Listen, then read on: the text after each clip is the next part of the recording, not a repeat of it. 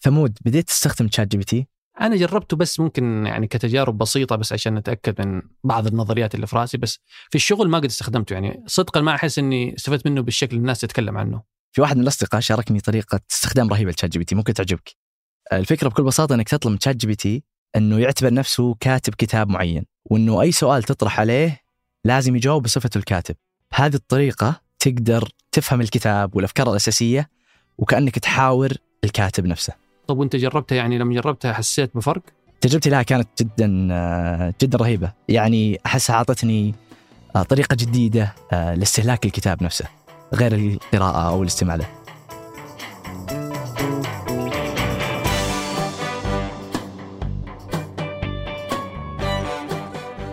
هذا بودكاست الفجر من ثمانية. بودكاست فجر كل يوم نسرد لكم فيه سياق الأخبار اللي تهمكم. معكم أنا ثمود بن محفوظ. وأنا ريان دعفس.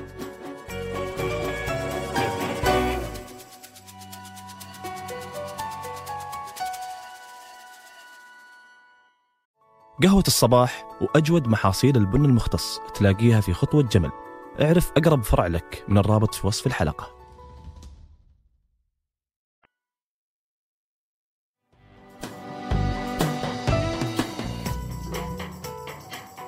قبل أكثر من 1200 سنة وبالتحديد في سنة 800 للميلاد بدأت قصة اكتشاف واحدة من أهم المشروبات في العالم ويمكن الأهم اللي هي القهوة.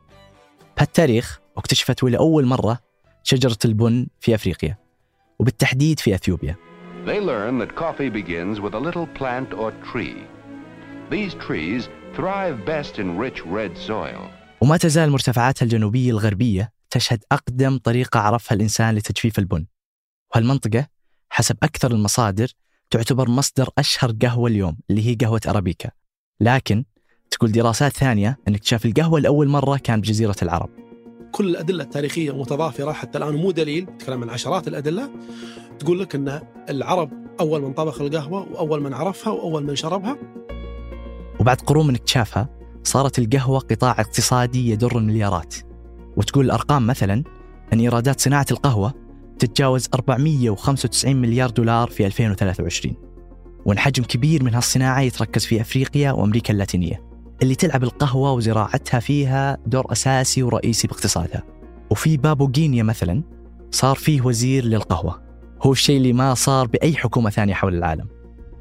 ومع هالمؤشرات تحضر السعودية نفسها للدخول كمنافس في الأسواق العالمية بهالصناعة. وهالشيء بيكون بأكثر من طريقة. منها مثلا تطوير أكثر من 2500 مزرعة للبن منتشرة في عدة مناطق بجازان وعسير والباحة اللي خبرة المزارعين فيها متوارثة من 300 سنة. واليوم يقول تقرير جديد لبلومبرج أن صندوق الاستثمارات العامة قطع شوط لتحقيق هالهدف خصوصا بعد ما أطلق الصندوق شركة القهوة السعودية في عام 2022 وهو العام اللي أطلقت عليه وزارة الثقافة عام القهوة. وتهدف الشركة عموما لتطوير زراعة بن قهوة الأرابيكا اللي تشكل حبوبها مع حبوب روبوستا 99% من القهوة المستهلكة في العالم. وبيكون تركيز الشركة على دعم كامل سلسلة الإنتاج الخاصة بالقهوة المحلية. سواء من مرحلة الزراعة إلى وصول المنتج للأسواق والمستهلكين. وعموما تجويد هالمراحل بيضمن تصدير أجود أنواع حبوب البن السعودي للأسواق العالمية وبتستثمر الشركة أكثر من مليار ريال على مدار عشر سنوات. وبتركز على التدريب والتأهيل من خلال أكاديمية متخصصة في صناعة القهوة بيكون لها عدة فروع في السعودية. وهالخطوات إجمالا بتزيد القدرة الإنتاجية للبن السعودي من 300 طن حاليا إلى 2500 طن سنويا. تستخلص من 400 ألف شجرة. وهالشيء بيخلي صناعة القهوة السعودية مجدية ومغرية للمستثمرين خصوصا وأنها تستورد بن بأكثر من مليار ريال سنويا من دول مختلفة من بينها أثيوبيا والبرازيل وماليزيا وغيرها. وبالسنين الأخيرة شهد قطاع القهوة بالسعودية نمو ملحوظ ومستمر. فمثلا استهلاك القهوة المحلية ارتفع خلال الفترة من 2016 إلى 2021 بأكثر من 4% وبحسب الدراسات متوقع هالنسبة توصل ل 5% بالسنين الجاية. وتصير وقتها في 2025 حصة كل فرد من القهوة السعودية كيلو و400 جرام. حاليا حول العالم يستهلك 500 مليار كوب قهوة كل سنة وأكثر من 25 مليون شخص في البرازيل وكولومبيا واندونيسيا وغواتيمالا وغيرها دخلهم يعتمد كليا على زراعة وتصدير القهوة. وفي البرازيل مثلا اللي تعتبر المصدر الأول للقهوة في العالم 22 ألف مزرعة تنتج أكثر من 2 مليون طن قهوة كل سنة ويشتغل بمزارعها أكثر من 3 مليون ونصف شخص. أما أثيوبيا واللي هي أكبر مصدر بأفريقيا تشكل تجارة القهوة 10% من إيراداتها السنوية. أما كولومبيا واللي هي الأكبر بزراعة وتصدير حبوب القهوة العربية فتعتبر القهوة اللي تصدرها وحسب أكثر من استطلاع الأفضل بالنسبة للمستهلكين اللي تتطور عاداتهم الاستهلاكية مع التغيرات المبتكرة في سوق البن العالمي. فالكثير منهم صاروا في السنوات الأخيرة يدركون حجم الفوائد الصحية للقهوة وأيضا صارت لهم تفضيلات مختلفة فيها. ولهالسبب تشهد الأسواق طلب على البن المحمص والمطحون والقهوة القابلة للذوبان بشكل كبير. وتتزايد المقاهي اللي تقدم مشروبات القهوة المختصة في العالم والمنطقة. وفي السعودية مثلا في أكثر من تسعة آلاف مقهى.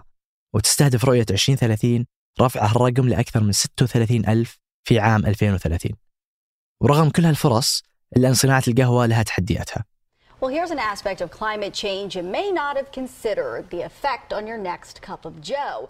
A new study published حسب آخر الدراسات الأراضي المناسبة للزراعة تنخفض باستمرار بسبب التغير المناخي اللي بدأ يأثر على جودة وخصوبة التربة وكميات الأمطار ودرجات الحرارة وعدة عوامل ثانية لها تأثير مباشر على مزارع القهوة وجودة المحاصيل فيها.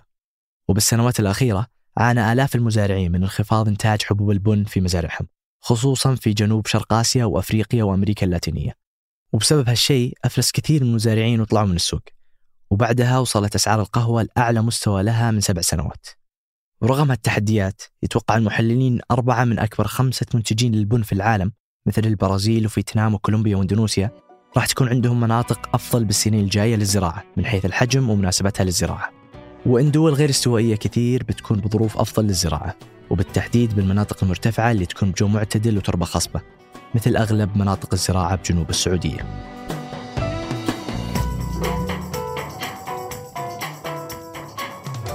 وقبل ننهي الحلقة هذه أخبار على السريع. بعد 12 سنة من تعليق عضويتها اتفق وزراء الخارجية العرب في اجتماع مغلق في مصر على عودة سوريا لمقعدها في جامعة الدول العربية. هذا القرار بيسمح باستئناف مشاركة وفود الحكومة السورية في اجتماعات الجامعة العربية من بداية هذا الأسبوع وتعتبر عودة سوريا لمقعدها العربي نتيجة للتطورات الأخيرة بعلاقات سوريا مع الدول العربية اللي كان منها اجتماع وزراء خارجية السعودية وسوريا ودول عربية في الأردن وعودة العلاقات بين السعودية وسوريا بعد زيارة وزير الخارجية الأمير فيصل بن فرحان لدمشق في الشهر الماضي. وفي جامعة تكساس وصل مجموعة من العلماء لجهاز قادر على ترجمة نشاط الدماغ وتحويله لنص. وتسمح هذه التقنية الجديدة اللي تعتمد بشكل أساسي على الذكاء الاصطناعي أنك تقرأ أفكار الشخص بدون أي تدخل جراحي للمرة الأولى في التاريخ. ويقدر الجهاز من خلال مسح البيانات بالذكاء الاصطناعي أنه يعيد بناء الكلام بدقة عالية لما يسمع الشخص أو يتخيل كذا قصة في دماغه. وفي السابق كانت ترجمة نشاط الدماغ تتطلب عملية جراحية لكن هذا التطور الجديد بيساعد بقراءة أفكار المرضى اللي يواجهون صعوبات بالتواصل ويساعدهم على استعادة قدرتهم على الكلام. وفي تقرير جديد لوزارة المالية سجلت السعودية في الربع الأول من هذه السنة عجز مالي بحوالي 3 مليار ريال بعد ما حققت لنفس الربع من السنة اللي راحت فائض بأكثر من 57 مليار ريال لأول مرة بعد تسع سنوات.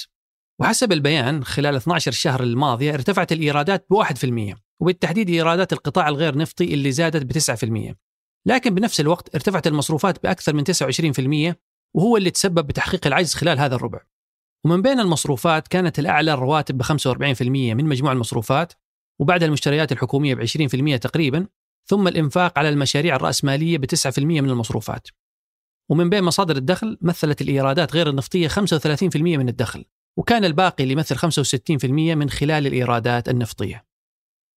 وبعد تيك توك بدأت أمريكا حملة جديدة على شركة شي إن الصينية بعد ما طلب 22 عضو في مجلس النواب من شركة شي إن أنها تثبت عدم استغلال مصانعها لأقلية الإيغور المسلمة في الصين. وقالت رسالتهم أنه عندهم مصادر موثوقة تثبت أنه الشركة تجبر موظفيها من أقلية الإيغور على العمل لها مقابل أجور بسيطة من ناحيتها قالت شي إن أنه ما عندها أي موردين في المقاطعة اللي سكنوها الإيغور وأنها ترفض كل أشكال العمل القسري وضمن استراتيجيتها للتوسع أعلنت شركة Muvi Cinemas السعودية إنها بتضخ بالخمس السنين الجاية أكثر من 600 مليون ريال بهدف إنتاج أفلام جديدة.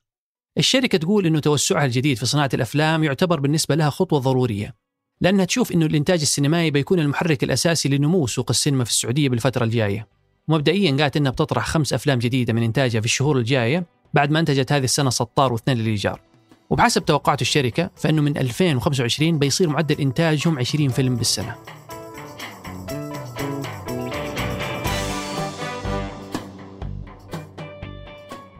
أنتج هذه الحلقة تركي البلوشي وفيصل جابر وقدمتها أنا ريان دعفس وأنا ثمود بن محفوظ. وراجعها عمر العمران وحررها محمود أبو ندى نشوفكم بكرة الفجر.